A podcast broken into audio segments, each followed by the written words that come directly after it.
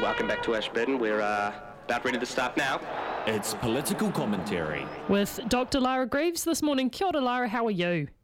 Morning, uh, you know, pretty good. It's always a bit mixed, but yeah, Yeah, it is. life, eh? How are you? Oh, we're good. It's been kicking off in the regions this week. Let's talk about let's talk about what's going on in Hamilton West. Uh, there is a by-election which has been triggered by Gaurav Sharma uh, resigning from his role. Or how has this actually come come to pass, and what does it all mean? So, of course, there's been those allegations from Gaurav Sharma around bullying um, and bullying through parliamentary services and, and from other Labour Party MPs and the leadership. And then he moved to, there were various moves backwards and forwards, but exposed that, and he was ultimately expelled from the Labour Party caucus. And so he's been sitting in Parliament for the last few months as an independent MP.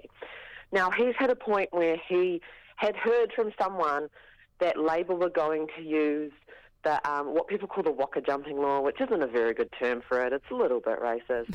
um, but the, the Electoral Amendment Act, um, the the party in, electoral integrity provisions, basically, where Labor would expel him from Parliament in the last six months before the election. Now, if if Labor did that in the six months before the election, and 75% of the MPs agreed, then there wouldn't be a by-election in Hamilton West. So it would be kind of a really sneaky way to get rid of Gaurav Sharma. However, there was actually not much evidence, and he hasn't presented any evidence to suggest that Labor were going to do that. Right. So now we find ourselves in a situation where either before Christmas or in January, February sometime, there will be a by-election in Hamilton West. Um, and that's going to cost, they cost about one, $1.2 million to run. And basically, Gaurav Sharma is going to come back and run as a candidate for his own centre, centrist um, party, probably against National Labour, and then ACT is thinking about running a candidate as well. Well, we had the, the Prime Minister on the show yesterday, and she did say, uh, she did sound, I think, distinctly annoyed by this. Is this a real thorn in Labour's side? What's what's your your read on what this is going to mean for the Labour Party? Yeah, I think it's a pretty annoying thing for them. I can see where they would be annoyed by it. I mean, of course, the, um, there needs to be investigations, and there's been a, um, there's going to be a repeat of the Francis report, the Speaker um, stats. So there'll be a repeat of the report into the culture cultures of bullying in Parliament, and that should um, do a really good overview of all of all of these issues and kind of see um, what kind of um, the culture's doing Mm. post any of the reforms that were put in place. But ultimately, what ends up happening in the situation is it feels as though Gaurav Sharma has chosen the timing to kind of annoy Labor. So there's been the Barbara Kuriger um, kind of various sort of conflict of interest allegations there and, and resignation from her portfolios. And that scandal's now been overshadowed by Sharma resigning. The other thing, of course, is it's very likely that Labor will lose that. Um, will lose Hamilton West. Although it's been a bit of a bellwether seat, which means it's switched backwards and Yeah. I think we can broadly expect that National will do really well there.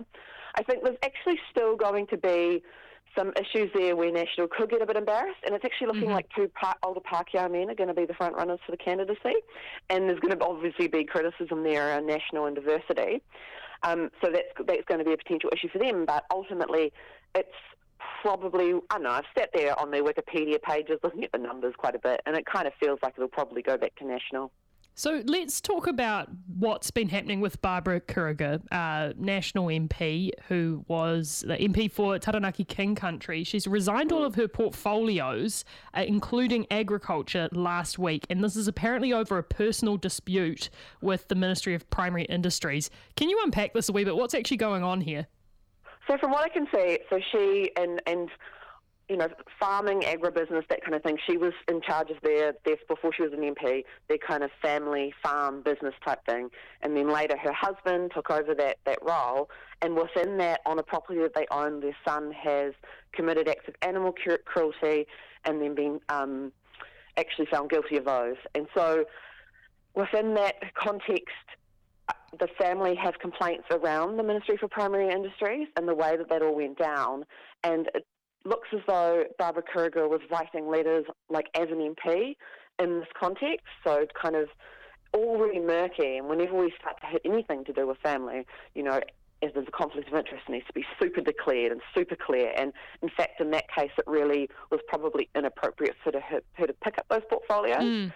So one thing is, is the shadow cabinet of the main opposition party is meant to be literally like a shadow cabinet, like look kind of like a cabinet and waiting, a cabinet ready to go. Mm-hmm. So these kind of conflicts of interest are not what would meet, say, the cabinet manual. So the cabinet manual is kind of the instructions for cabinet, the overall sort of rules of engagement any even perceived conflicts of interest are not on. And this is definitely just doesn't meet that test in any way. And so it, it's really for her now, it's, it's a case of whether she would have a future in a mm-hmm. future National Party cabinet.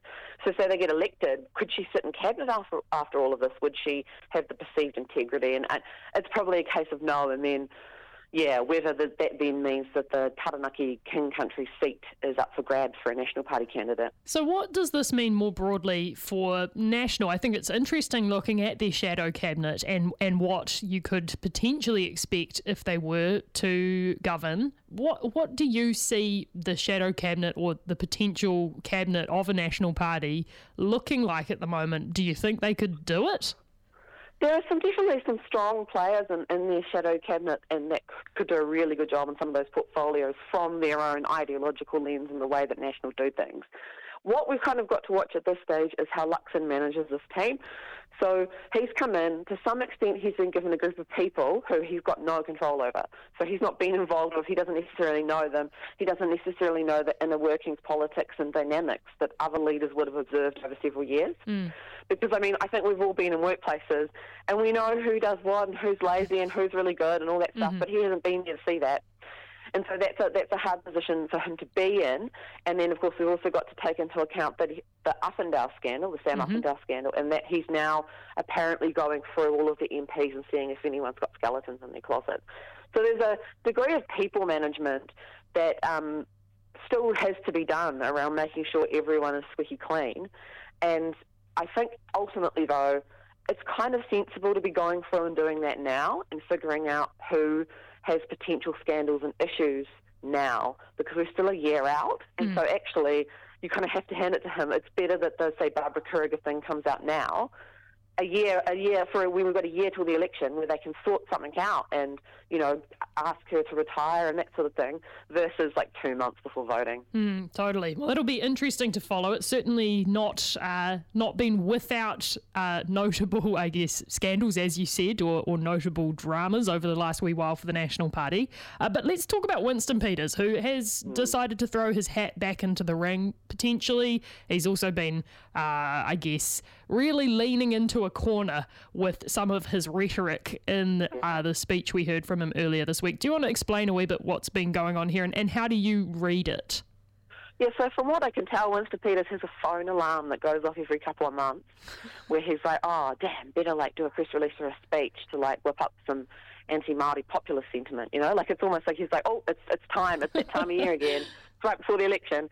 And that is actually what he does, and that's part of his brand. His brand has always been around like Māori as individuals pulling themselves up by their own bootstraps like he did and, you know, not being part of that broader cultural unit, not being part of hapu iwi politics and kind of following, respecting the treaty. That's always been part of his brand. The other part's been anti-immigration and so it'll be interesting to see where he picks up that rhetoric again in the, in the lead up to the campaign. But again, we're about a year out from the election, and this is kind of the good timing to start re-energising his base, re-energising his party, and he's sitting at about 2.5% in the polls, New Zealand First Star, so it's not unreasonable to suspect that a few different events or things should happen and that they could get back into Parliament. Um, but ultimately it is like maybe a few percent of voters that they're trying to compete with ACT, mm. if anything, on the kind of voter who is actually really concerned about co-governance and the treaty. And something like the elect- New Zealand election study actually shows that about I think around 8% of New Zealanders strongly disagree um, with the treaty being part of the law. So wow. it's that group. It's that group. We're still trying to target that group. And, you know, I think the, the thing there is that there are a generational cohort that are moving on um, and being replaced by younger voters who actually have the opposite attitude. So it is a specific group of people that he's trying to target, and mm. that's who he targets. Well, it'll be very interesting to see what happens over the coming months. I'm sure it won't be the last time we have a chat about this. Uh, but thank you very much, Lara, for speaking with us this morning. Dr. Lara Greaves from the University of Auckland. Have a great rest of your day. You too. Thank you. Kia ora. Kia ora. You just heard a bit of political commentary. All right.